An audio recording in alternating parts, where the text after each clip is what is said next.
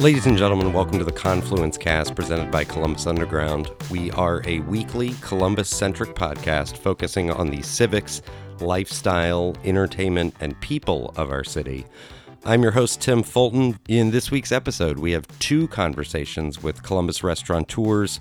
First up, Sangeeta Lakhani, co owner of The Table, former co owner of Bodega, both of those in the short north. We talk about what it's like to own a restaurant, what the current state of the short north is. A note here this conversation was recorded last year, so some of the recent changes in the short north aren't reflected in the conversation. So we talk about what it's like to own a restaurant in the short north. We talk about interactions with clients, with customers, what it's like working with the city. Next up, we have a conversation with founder and head fryer of Hot Chicken Takeover, currently the reigning champion for best food truck in Columbus. We talk with Joe DeLoss. Uh, we talk a little bit about the chicken, but mostly we talk about Hot Chicken Takeover's human resources model.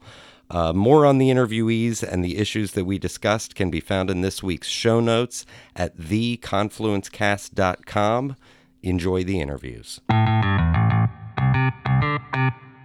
Sang, how did you get sort of into the restaurant business in the first place? I think it was Hound Dogs that let me into the whole restaurant experience. Um, I was at CCAD, thought I was going to be some world famous commercial photographer, um, and then started working Hound Dogs with my ex husband and realized a new passion for food and just went back to school, went to the cl- community college hospitality program, um, and just kept going. Did you feel like that was needed? The, did you gain a lot of sort of these are the nuts and bolts of how to run a restaurant? No. Um, I really didn't get much out of the culinary program. I mean, it's great. It's a great step. It's, you know, great to learn some of the stuff that, I don't know, I think maybe I use more as a restaurant owner than I would have if I'd just become a chef somewhere. Um, I think I got more experience from the places I worked at as opposed to what I learned in school. What's the sort of thing? I mean, are they teaching you how to do ordering, how to run the books, how to be a Right. you know how to be a manager of people? Right.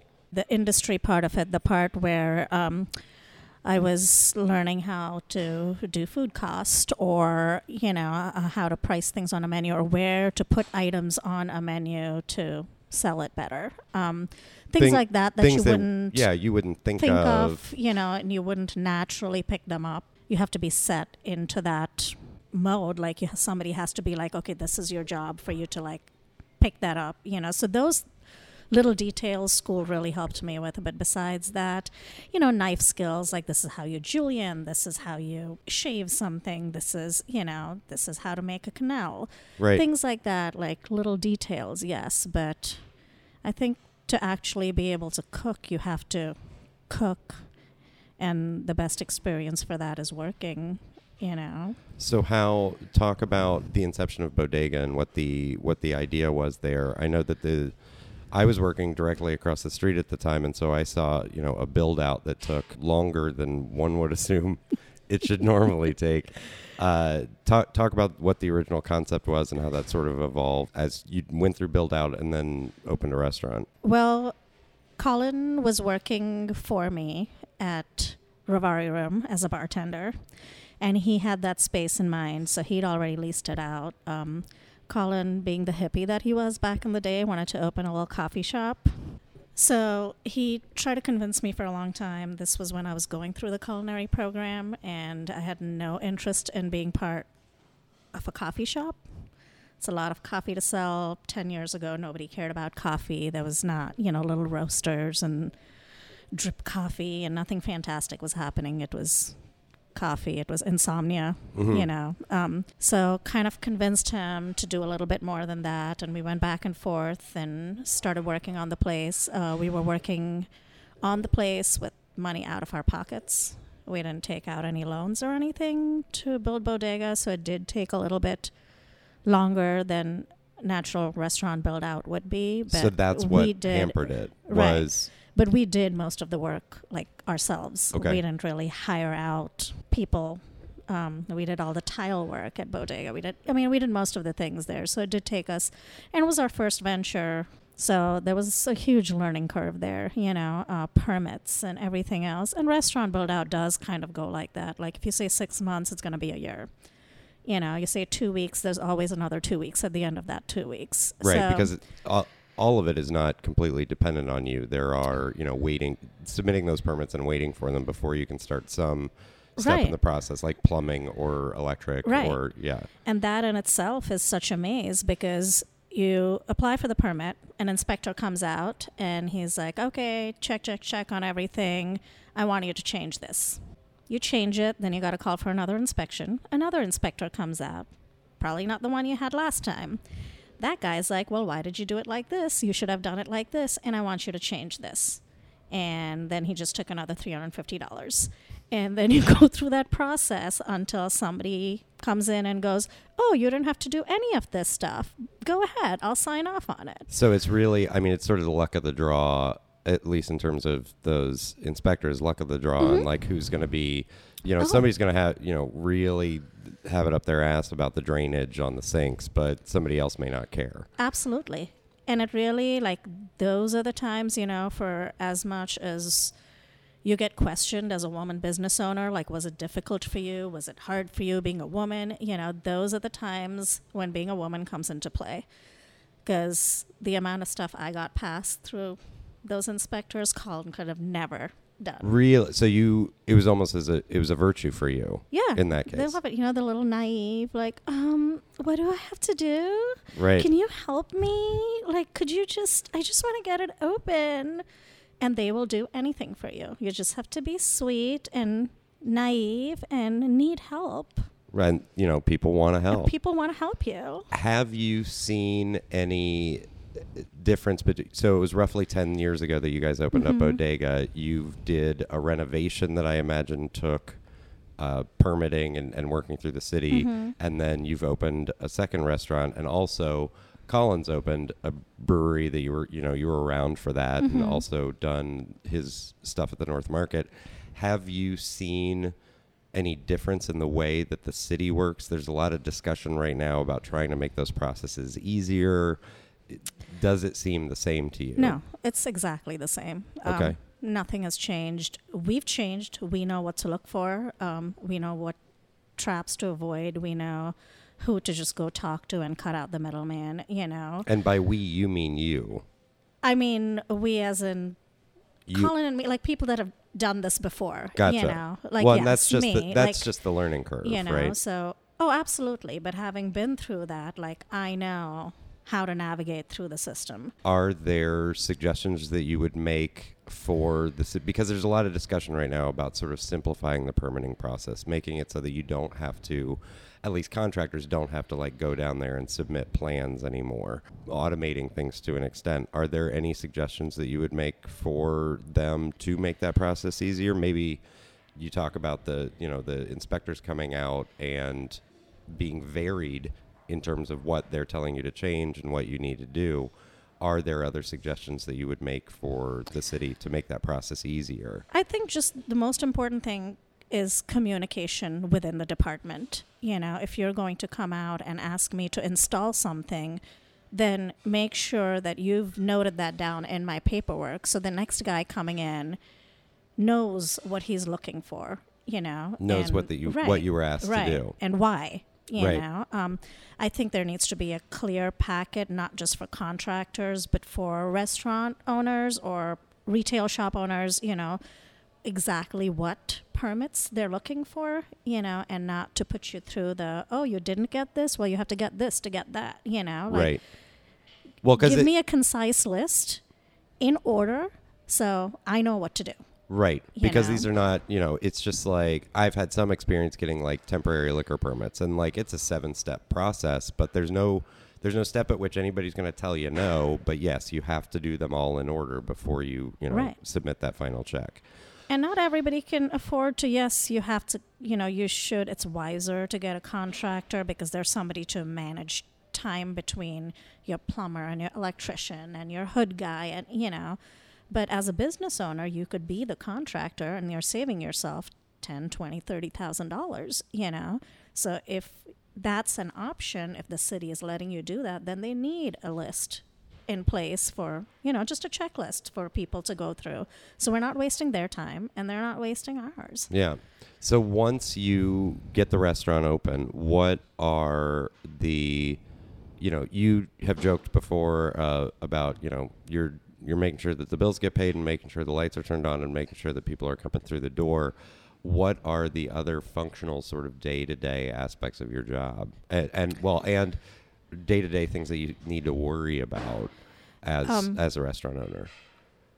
I think as a biz- business owner, your biggest challenge is employees. I think if I could run a business without employees, I would be very successful. The hiring, the firing, the maintenance, the coddling of employees is what takes up most of your day every day. Because everybody's got a personality and everybody's and got a everybody's got baggage and everybody's got needs and you're their mom you Mhm. know? It's like having 30 children that come to you every day you know? Like i have cramps. My boyfriend broke up with me. My girlfriend's cheating on me. Like you have to take all that in. Like for as much as you say leave that crap at the door it doesn't it comes in you know oh i'm having a shitty day today because my cat died right. you know so there's that aspect of it you are in essence a parent to x number of employees And I imagine though that you're a little proud of that. That I you know, say you know, it's i'm a mama sang yeah, right. It's you know, it's annoying. I'm sure, but you know, a kid's shitty diaper is annoying too. you know yeah But you're still you get to be that. Forgive me for the connotations for the word, but you get to be that matronly figure of the establishment. Uh, certainly among your staff, probably to an extent among you know your regulars and your oh, dedicated absolutely. people um, bodega specifically, people felt an ownership over it, um, and still do. To you know, you guys at, at one point made a choice to renovate, change everything up, to change sort of the the functionality of the kitchen and what the kitchen had available. Still same number of taps, but rearrange the place.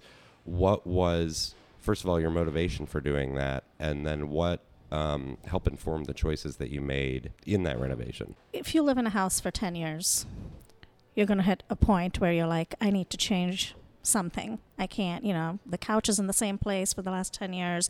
The color on the walls is the same. Like you're going to hit a point where and that bodega was our home. Completely 100% we spent every day and most evenings in there. It was our family but we got sick of looking at it. Um, we needed the change to happen. We got it it was just hard to go in day after day and nothing's changed. You're walking into the same problems every day. It's such an old building. We don't own it, you know, so we're struggling with landlords to try to figure out okay, I really need to change the electric, but I can't tear down your building to do it, you Right. know. And it was just so we'd make these minute changes along the way, but it was such a burden. It was such a hurdle um, to walk into the same stuff every day. And we Was had to hit a point where we just were like, okay, we have to start from scratch. What was that point? Was Yeah. there a specific thing that was you just throw your you know one more outlet doesn't work or you know th- was I it a little thing? I think it was all of those little things, but I think uh, the fact that Colin had opened Seventh Son and I had opened the table, we'd both walked away and done new things that we'd started from scratch. It just woke us up to the fact that we need to just do this. Like, this is crazy. You know, we both had different perspectives coming back into Bodega. and did having those second businesses sort of because you know you guys what were you close for six months four, months, four, months. yeah. so you i mean there's a loss of income there for you Oh, yeah. so what was it just having the other spaces other revenue streams that you were able to like okay we can because you guys weren't suffering there was no No, there was no suffering. you know the the bar was doing just fine Yeah, there was anguish. There was no suffering. um, no, we we were blessed in that that we didn't have to think twice about that end of things. My bills were getting paid. My kids were taken care. You know. Right. So talk about what you know. Again, the biggest complication in owning a restaurant is the people. You had to lay off for people. You know, you had to lay off people for four months, Yeah. and some of those people weren't coming back. No, and some of those people were really upset. Yeah. And some of those people made it very well known that they were really upset. Um, I think a lot of that has to do also with our business model and how we had run Bodega, that we had garnered all these really close relationships. And people do tend to forget sometimes that you're not their friend, you're their boss, you know? well, and you're not beholden to them. Right. Like you don't. Th- this is this is a you know an at will work state. You don't have an obligation to keep them on for for a reason or not for a reason, and especially if the you know if the amount of employees that you need and or the positions that are available simply aren't there. And it is. It's just one of those things. I mean, everybody knows how to run your business better than you. You know, ev- everybody. Everybody would do it differently. Was it their business? Well, you know what? There's very few of us that have the balls to actually do it. You know, so yeah, you take all that in. Okay, yeah, you're right. I would have, you know, you would have done it differently. You would have, you know, made millions of dollars. You would have kept all your employees happy. Great, go ahead and do that. That's fantastic, you know. But this is my business and I choose to run it this way and I'm making the changes I'm making because it behooves my lifestyle and my career path and what it's going to bring to the table for my kids or their future.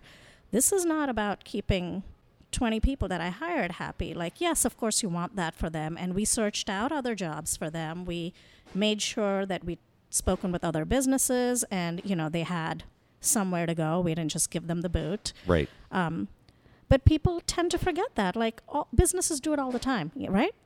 People get laid off all the time. Absolutely, but you know, there's a perception I think when it's a large corporation versus when it's uh, a proprietorship, and you you know you are again the face. So Right. talk about so not a year later, Mm-hmm. uh, you guys someone I assume came to you and made an offer and said I'd like to buy Bodega Yeah. how did that go down? How, first of all, how did that conversation start? How long was that process of figuring out? Yes, we want to sell it. Here are the assets that are available because you know there are there are assets there. Mm-hmm. You know, um, just talk about that process and what because I imagine that's nothing that you've ever gone through before to, to that extent. No, I haven't. Um, What was that like? so crazy because, you know, in the perfect world, we would have gotten the offers before we'd renovated. Well, and I asked you this before Right. because as an outsider, it looked like oh, they rent renovated to sell because you renovated, the staffing went down, things seemed a little bit more turnkey in terms of what was needed to run the business. And I and then as soon as the sale of the business happened, I was like, that was really smart. But that was not what you were doing. No, we renovated the place because yes, we needed to slim it down because we both had other projects and we needed a manageable business to run that we couldn't be at all the time. Um, so we made the changes dependent on that.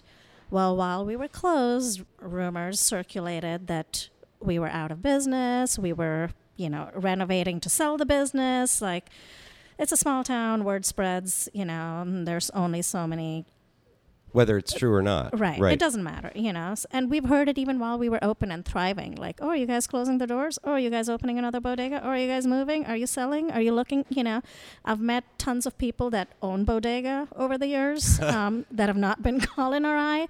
I've had conversations with people on the patio of bodega that own bodega that you know that I'd never met before. Well, and that's just bullshit, Um, though. I know, but it's Right, just- amazing. right. You know, it's it's kind of fun. Like people want to own this place. Awesome. You know. Um, so no, none of that was true, but because of that rumor mill, um, the right people heard that we were for sale and approached us after um, the renovations were complete. Well, a few like six months after the renovations were complete. And first, it just kind of threw us for a loop, and we're like, oh, I just put all this money into this place. Like, why would I want to sell it? Like, you know, a it's bodega. Like, why would I sell bodega? Like, it's it's bodega. You know, who am I if I sell bodega? Huge identity crisis. I'm just getting over it. Um, and then we started churning things, and it's, you know, well, our lease is up in a couple of years. Short North is completely, the dynamic of the Short North has completely changed.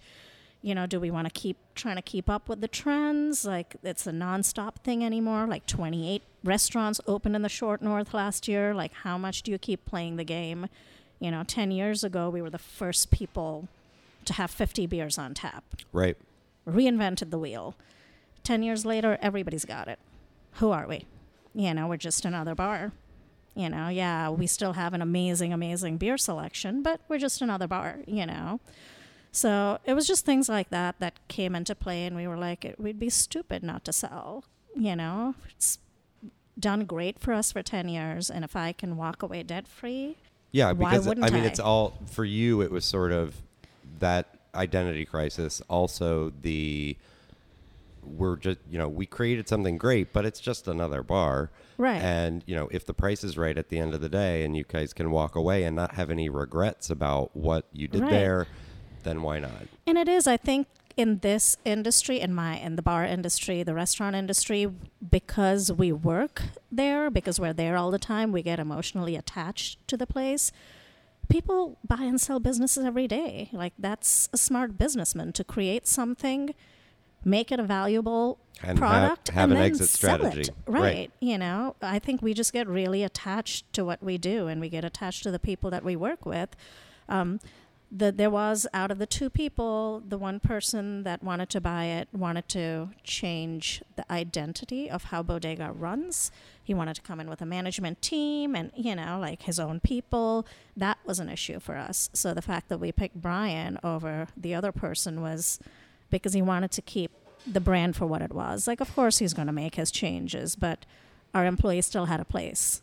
Um, it was still Bodega. You yeah, know? and you can change the menu and you can put up new Right. wallpaper, but as long as you're not, you know, kicking everything that, getting rid of everything that you guys built, Right. A- and the choices he's made seem to be choices that, given the option, and you guys said eh, it's time for a refresh, you would have done exactly the same. no, I think it's great. Yeah. Yeah. I think it's great. That's great. That's great. Anything else about sort of that process and what you heard from the public or thought was a perception that, that may have been incorrect? That's, you know, social media has become such an amazing power tool for people to speak their minds. Um, it's great. You know, obviously your customers are important, but God damn, everybody's got two cents to put in. You know, I would never walk into your house and yell at you about changing the color of your walls or why did you move the couch or um, last time I came here there was a casserole and this time you're gonna give me grilled cheese. Like Well, I'd like to point out there's still no cheese plate. you know And it never it never came back. it never came plate. back. You can come here and get a cheese plate. I know, I know. The table's a good place You for it. Well, Sang thank you so much for sitting down. Thank you. It was a pleasure. Mm-hmm. So you grew up here. I grew up in Gahanna. You went to Lincoln. I didn't. Okay. we uh, I grew up in Gahanna. I went to Goshen Lane Elementary on Dennison Avenue, which is also where I lived. And then in 1994, my family moved away, so we went to Minneapolis from there. So you grew up in Minneapolis, basically. I uh, I was in Minneapolis for about three years, and then I moved to uh, Iowa, and I was there for about a year, and then I moved to Medina, Ohio, and uh, that's where I ended up through middle school and high school. What do your parents do that you went from here to Minneapolis to Idaho to Medina? My father was my father was in sales, Okay. and so he um, you know kept growing and, and building his kind of sales empire and we John- chased him John Deere or what? no he sold uh, he sold automotive equipment Gotcha. like tire changers and wheel balancers and Okay. he's the, the first hustler of my family probably not the first but So then what did you do for school once you were out of high school? I went Or did to you do school? i did i did i came back down to columbus and i went to capital university Great. so that was um, i still have a lot of roots here i had a ton of family and so it was kind of a homecoming to some degree Okay. yeah And then after that, pushed around a little bit, sort of wit, tried to be an entrepreneur. What what Yeah. but what before Hot Chicken Takeover? Yeah, so you know, at some point in college, I um, I had always been a volunteer um, prior to college. So middle school, high school, it was part of my family's life. It was part of my life. So I had a lot of experience being a volunteer. And at some point in college, that um, light bulb went off on my head.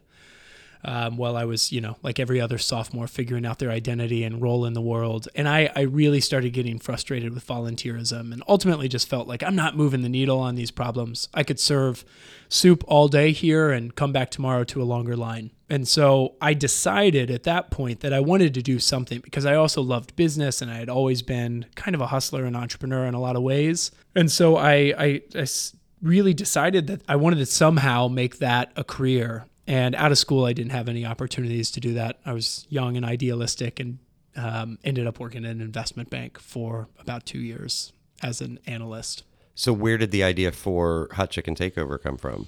So you know, Hot Chicken Takeover was so. Let, um, let's be clear. There's a gap there. Yeah. First of all, Hot Chicken Takeover is started as a pop up yeah. restaurant in Old Town East. Literally just a window on the side of a building. In good weather, you served meals yeah. out of it. A lot of it was takeout. Some of it was sit down at a picnic table and eat. Mm-hmm. Um, it has since I almost wouldn't say grown, just changed into having a, a, a permanent location at uh, the North Market on the second floor.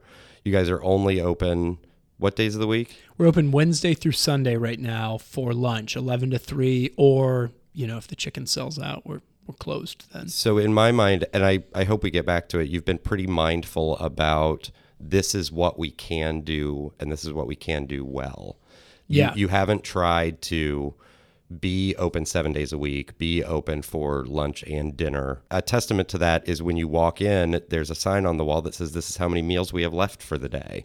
And we're not, yeah. we're not going to try and get people in that we can't serve and help. Our business has grown through a lot of iteration and customer feedback. And so we, um, you know we've grown into our business just as much as our customers have and and um, thankfully we've have a great base. So as we've made mistakes and tried out things we tried out dinner for a little while at the market and other things um, we've been able to pivot kind of gracefully and uh, with a lot of support from our you know the columbus community and our customer base. I think what people know is you know, you guys have some really kick-ass chicken. Yeah. Um, but I think the story that a lot of people don't know is the the reason why you started the business. Can you talk a little bit about yeah, that? so kind of, you know, back to this gap I had from banking to other things. I, I, I started immediately jumping in and got a lot of exposure to people that have been affected by poverty domestically and, and got really captivated by seeing them grow and um, seeing what kind of resources could benefit that kind of trajectory. And so I got really hooked on employment as a mechanism to um, just be a good foundation for somebody trying to change their circumstance or grow. And uh, had a couple failed startups in that space. I had one successful business called Freshbox Catering that's still running. And so I created that for an organization and kind of solidified this is what I was going to do with myself. Freshbox came out of Lutheran Social Services okay. of Central Ohio. So okay. I worked there for a little while, and my job was to create businesses that could employ people they were trying to serve in one way or another. And so that really solidified my opinions and kind of beliefs on how things could work. Hot Chicken came on the heels of kind of another failed startup trying to do this same work. And uh, we went to Nashville, my wife and I. We had Hot Chicken for the first time. And we're part of an environment there that we just felt really could congeal in Columbus. Community tables, kind of Southern hospitality at its best. And so um, I got to work in our kitchen. And so that would have been November 2013 and uh, we were up and running by you know really in February of 14. Um, so very quickly we turned around the idea and concept and started validating.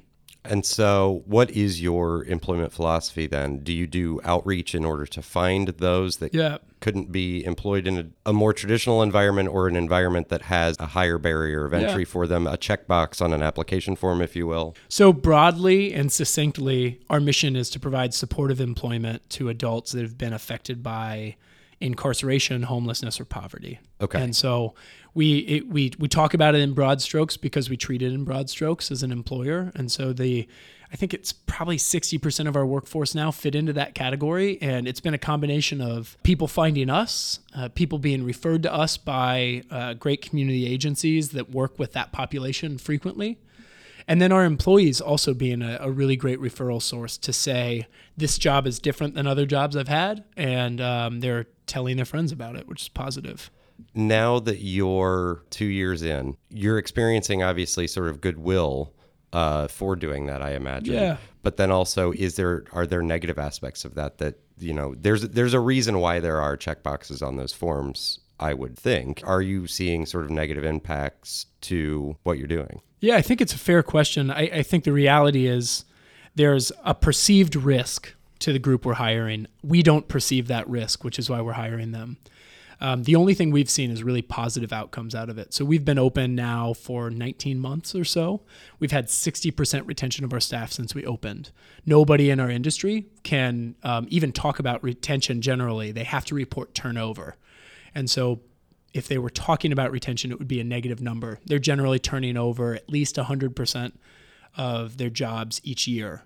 Um, we've been open for you know approaching two years, and we've retained 60% of our workforce. I know that you're moving into catering at some point. Yeah. Um, you're doing some other partnerships. You had joked about doing hot turkey takeover for Thanksgiving. In terms of social good, Yeah. what are the things that you still want to see Hot Chicken Takeover do? What else have you been exposed to that can be Yeah. fixed? So we, you know, we think about our model not in terms of kind of charity or altruism, but uh, that we are just creating a work environment that's really keen and thoughtful about the people we employ. And if you're hiring in this industry, in the food industry or the logistics industry or the call center industry, you know, you're hiring a group of people that have been really adversely affected by poverty. And so that might mean a criminal record, it might mean poor work history, it might mean bad transportation or poor childcare, inadequate health care, you name it. All those things creep into the work environment. And so what we've done is create an environment that helps stabilize those things. So how have you done that? Yeah, so we have we have three benefits categories. The first is financial stability, the second is personal stability, household stability, and the third is about professional development. And so think about these as kind of a unique benefits package that's really catered to this audience. And so, you know, for those of us that have worked, you know, professional jobs or white collar jobs, we can appreciate employers give you the things they think you need and that you want to be successful. And so it might mean healthcare, or at Google, it might be three hot meals a day. We've just taken that notion and um, really curated it for a different audience. And that's a model that I haven't heard before. Is that something you came up with, or is that s- sort of the, the social good model Yeah. for employing these people that are perceived to be unemployable in other environments? Yeah, so we just think about it as good HR. And so the reality is we have benefits that are necessary for our people to be successful at home and at work. And so Can we walk through those three? Yeah. So financial stability is simply paycheck. Um, no, it's a lot more than a paycheck. So Okay. part of it is a paycheck, of course, and and we're pushing closer and closer to get towards livable wages. We're not there yet. It's a place we aspire to be. What what is that number to you? What is So our average our average wage right now is just over ten. Uh, most statistics and kind of research in our community and, and in Franklin County suggest um, we've got to be up to like 13 or 14. And so the way we make up for that is um, these other benefits. And so financial literacy, to get back to it, is uh, beyond a paycheck. It's um, recurring check-ins with a financial coach. And so this is these are kind of all voluntary. so it's not required that for them to continue No, working no, for no, you, right? It's all voluntary a la carte benefits. Um, we generally find that the people that do utilize the benefits do a lot better and are also a lot more invested. And so, financial coaching, match savings accounts, emergency loans to avoid payday lenders, things like that. Broadly, unfortunately, there are a lot of businesses and industries that are predatory on low income Americans. And um, whether it's a buy here, pay here, or a payday lender, or a pawn shop, you know, we're trying to negate some of those things through resources we have. What about the home, the second leg of that stool, the the sort of home environment? Yeah, so we have uh, for our full-time employees, we do have healthcare. Um, we're working on some healthcare alternatives for uh, the rest of our workforce, which is probably two thirds, um, and and ideally we'll get into a position where everybody has healthcare.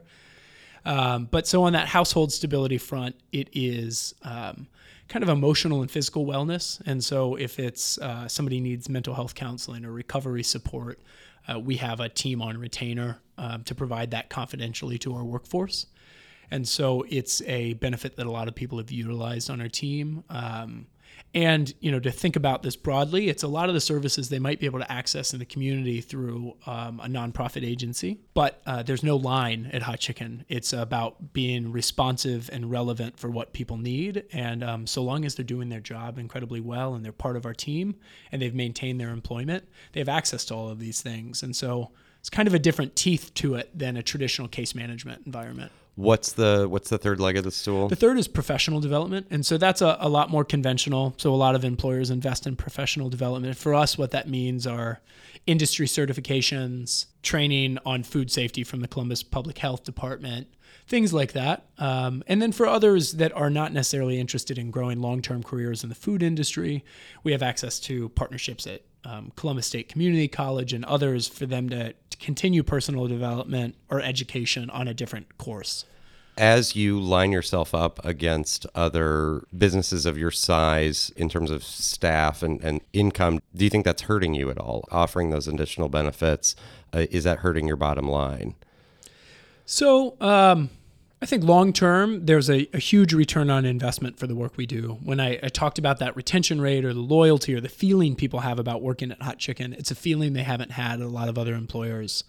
Um, not not for everybody, but uh, you know we believe we've heard that self-reported by many, and so um, it it's not free you know we we pay for it and a lot of those things come out of our, our bottom line but we appreciate them as investments in the future of our team and our stability. The other is that we kind of leverage our customers to continue providing some of those really unconventional benefits like match savings. Um, and so that comes through our gratuity pool. So we don't pay service wages. We do accept gratuity at the restaurant. It works out to be four or five percent of our, our top line revenue. And so that gets um, held in, in kind of an escrow its own account, all invested in our staff. And so that's how you're able to offer those benefits and have it not affect your bottom line as much as it may yeah. if you were just covering it yourself. Or inflate our prices. I see. So it's, you know, at this point, that's part of our model that we don't know if it always stays that way. Uh, we do reap a lot of benefits from having the team we do. And so it's definitely something we want to we, we primarily finance ourselves anyways. Are you doing outreach for other sort of social service grants it, and and other monies to come in to to solve that, or are you? Yeah. Is, is it all being taken care of through that gratuity and sort of through the investments that you're making? Yeah. So it's uh, it's the latter, which is uh, you know we're a for profit, you know, very conventional company um, that has a weird HR model or an unconventional HR model, and so we're paying for it ourselves and through that gratuity pool. And uh, we don't we don't intend to use any public dollars, um, though you know we are open to taking on investors and others that are supportive of our mission. For other businesses that are like us throughout the country, they've been able to tap into funds at points that are um, generally a little more favorable. Maybe the interest rates are lower or something like that because of the social outcomes that are getting created. As you sort of settle in, you're 19 months in, what do you see as sort of the next big step for Hot Chicken Takeover? Yeah, great question. I'm trying to figure it out. Um, you know, so the reality is what we do at the North Market is unique. And uh, the North Market itself is one of a kind. There's not a public market like it anywhere else. And um, we're grateful for that. But it also um, isn't replicable. And so what we have to do is figure out a model for hot chicken that is replicable. And for us, what that means is going into you know another community, building a restaurant that's not only open for lunch, um, and proving out the model in a different way. And so that's what we're working on now and, and anticipating something probably you know mid-year next year that we'll do our next next iteration of hot chicken. Um, takes a little bit more money and a little bit more risk but we're excited for it now and we think we can do it. Is it surprising? Because you have roughly 40 people on staff. Right is that a lot for the sort of size and scale of business that you have? You know, I'm not sure. I think it's um, it feels like a lot to me. Not that we we're probably understaffed right now. We could probably use a few more, and so that's between those 40 are covering the North Market, our food truck, our special events and catering operations. And so we're spread, you know, depending on the week, that team of 40 might be spread really thin. And so I think we probably, our team is probably needs another 20% growth right now just for our current operation. Right. Um, and then as we move to a more conventional model, we anticipate each of those restaurants having probably 60 or 70 staff each. I can't imagine anybody doing it differently, I guess. In it my just, limited I, food I, I mean, I'm just thinking about, I, I have very little food experience as well. And I'm just thinking about it. And that just seems like a lot, yeah. especially considering the other businesses that are in the market that right. in the North Market. Uh, I mean, they maybe have a dozen employees, uh, and you are open twenty percent less than they are. You know, yeah. I'm just thinking about it. Yeah, I don't have much food experience either. Um, but I think we've, you know, we've learned and, and kind of muscled our way through growth. And uh, the easiest way to do that was with people to add bodies to your assembly line and others. Um, you know, we're at, there are points for hot chicken each day where we're pushing out volume at the pace that uh, the busiest McDonald's might in a downtown area or something like that. And so we're doing, you know, we're, we have a team that can push out 300 meals in an hour. And so um, the only way you do that is with, you know, high capacity people that are working their tails off. Absolutely. So the entrepreneurship question is there sort of you've talked about scale and sort of proving that out. Is this what you want to be doing in five, ten years? Is working on Hot Chicken Takeover, or is it sort of moving on to another socially conscious business model? Yeah. You know, I, I think we started this business not because of chicken, but because of people my personal passion is in building larger environments where we can develop people. And uh, and really we don't own people's development. They they own their own. And so the idea for us is build environments where somebody has a foundation to grow. If they choose it if they don't choose it they're probably not going to work out. And so my intent is to figure out a way that we can expand this expand this people strategy this hr strategy and I don't know what that looks like yet. And I love I love hot chicken. I love our customers. I love our environment. And so I'm not I'm not rushing to change that either. Why don't you think more people are going after business sort of in this model that you are? Because yeah. both you are doing this for sort of all the good feels that you can get, sort of all the you know it feels good to give somebody a leg up and to um, sort of alleviate uh, problems they may be having that feels great but you're also creating a really solid workforce behind yeah. a really solid product and business model. And maybe the question, maybe the question too, not to put words in your mouth, Please. is about how the work we do applies to how, how does this apply to the greater Columbus community? How does this model apply to the greater Columbus community? So I think first off, you know, we're we're doing this because it makes sense. You know, sure, it feels good, and um, and our it buys us some goodwill with our customers, but we never want our staff to feel like sick puppies on a Sarah McLachlan commercial. Right. So for us, it's uh, about having a, a workforce and a, a, team that people can be proud of and they can be proud to be on. Um, if you talk to any employer about the way they they want their culture to be. Whether they say they have it or not is a different story but they'll say we want you know a proud team. We want people to love to come to work. And as an employer you have to earn that. You know we're earning it by investing in our staff as much as we want them to invest in us. And um, i think that's a nut that we're cracking that most haven't. Broadly how this applies to the columbus community is that there are tons of employers you know probably 100000 jobs that are in this category of kind of entry level uh, work that are um, really tough to fill for employers, and they'll cry all day long about it. And the reality for me is, I think that employers have to start developing their own workforce. We can't rely on p- public dollars all the time. We can't rely on public organizations to do it for us. I believe we're finding a strategy that works uh, that I hope other employers will adopt. And maybe maybe I can be part of that. You know, maybe we can be building an entity that allows you know companies to do this more comfortably. I know sort of with your i think it's fair to overuse the term meteoric rise in terms of popularity and goodwill for uh, the business and the product frankly i think that you've experienced a little bit of frustration in sort of being asked to you, you are labeled this entrepreneur that came up with this great idea and brought it to Columbus and people are going crazy about it. And that wasn't the goal, right? I mean, you are passionate about the food. It's good. It's it's re- yeah. it's really good. But that's not why you started the business. As you're doing, you know, panel discussions and when you're sort of thrown in with other entrepreneurs, serial entrepreneurs, whatever term you want to use, do you experience frustration when people are like, "Well, how'd you come up with it?" And you know, what what are the frustrating questions that you're getting that you, you're sort of banging your head against the table, saying that's not what this is about? Yeah. So it's not what it's about for me. Um, but the reality is, um, I'm passionate about chicken because I'm passionate about our workforce. And selling chicken to a lot of people gives me the privilege of doing what I want as an entrepreneur with our workforce. And so it I, I sometimes I sometimes get I just get tired of talking about chicken. um, because it's not it's not the first thing I knew. The first thing I knew was our HR work, and and that's where my instincts led me to the business and led me to the idea.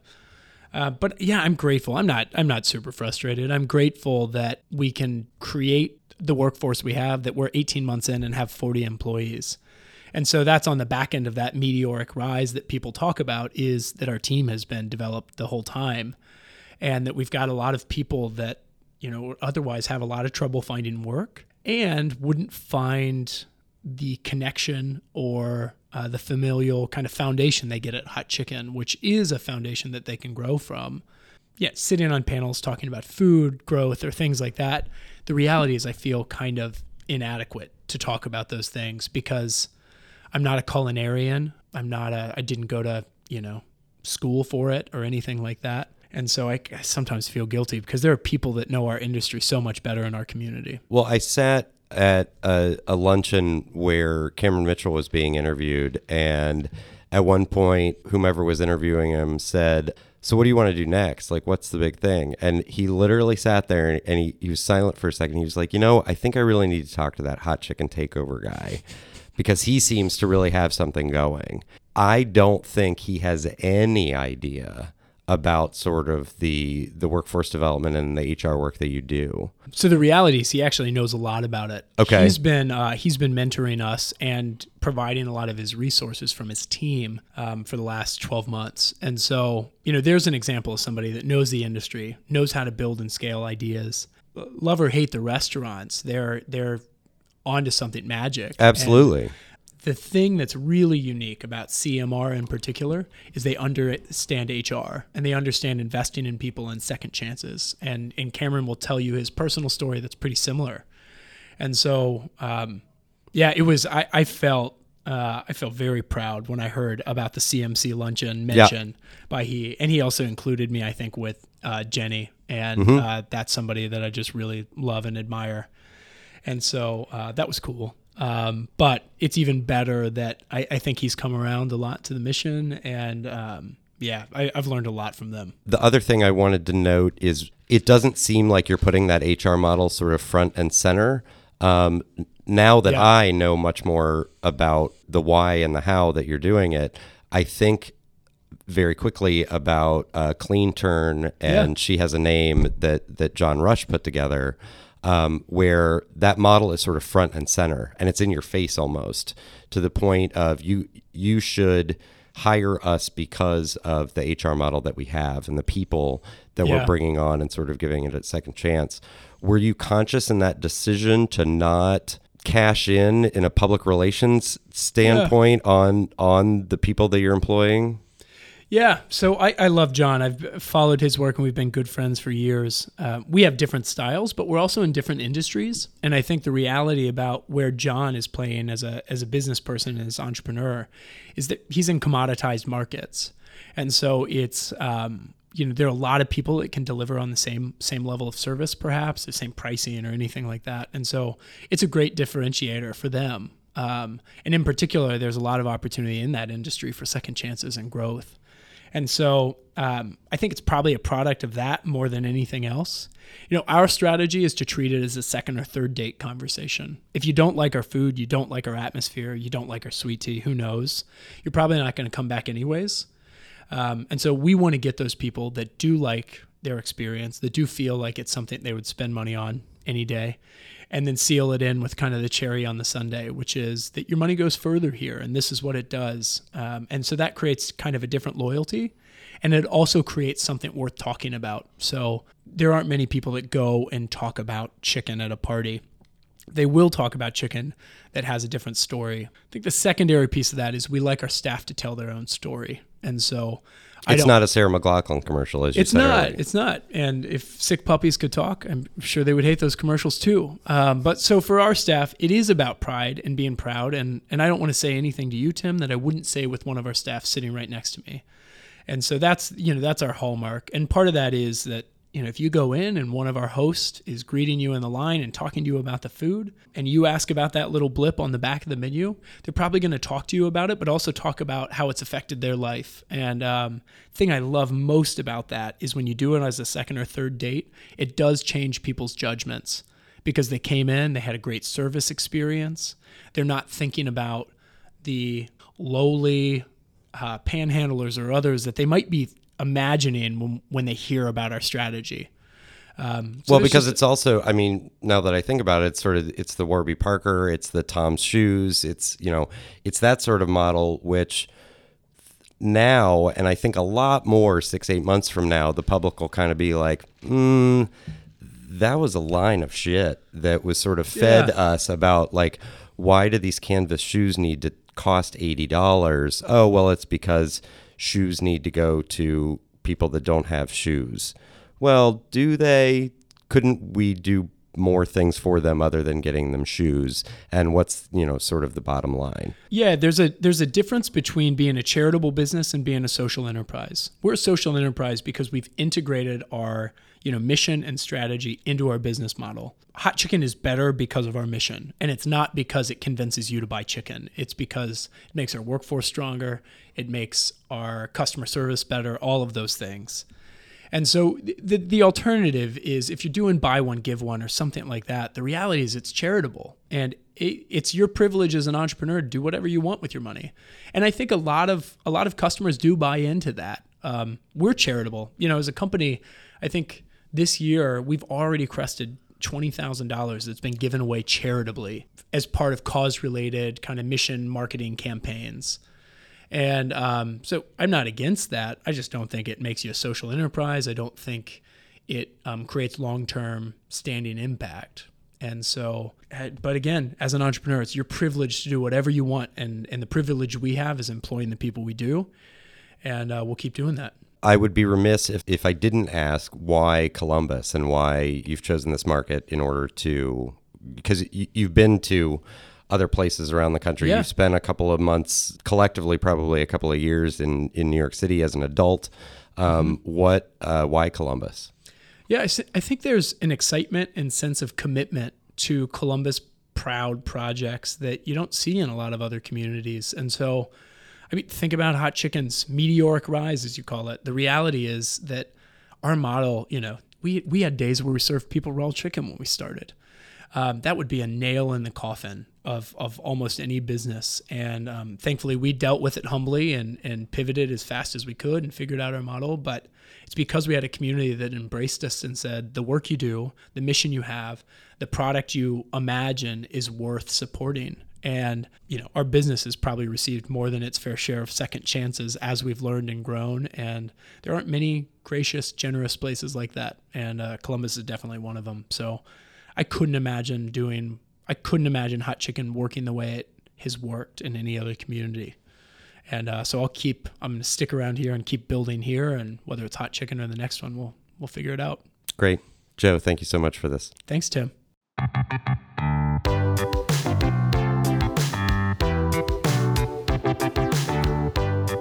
Thank you for listening to the Confluence Cast presented by Columbus Underground. Again, more information on what we discussed today can be found at theconfluencecast.com. Please rate, subscribe, share this episode of the Confluence Cast with your friends, your family, your contacts, your neighborhood chef. We can be reached by email at info at theconfluencecast.com. Our theme music was composed by Benji Robinson. I am your host, Tim Fulton. Have a good week.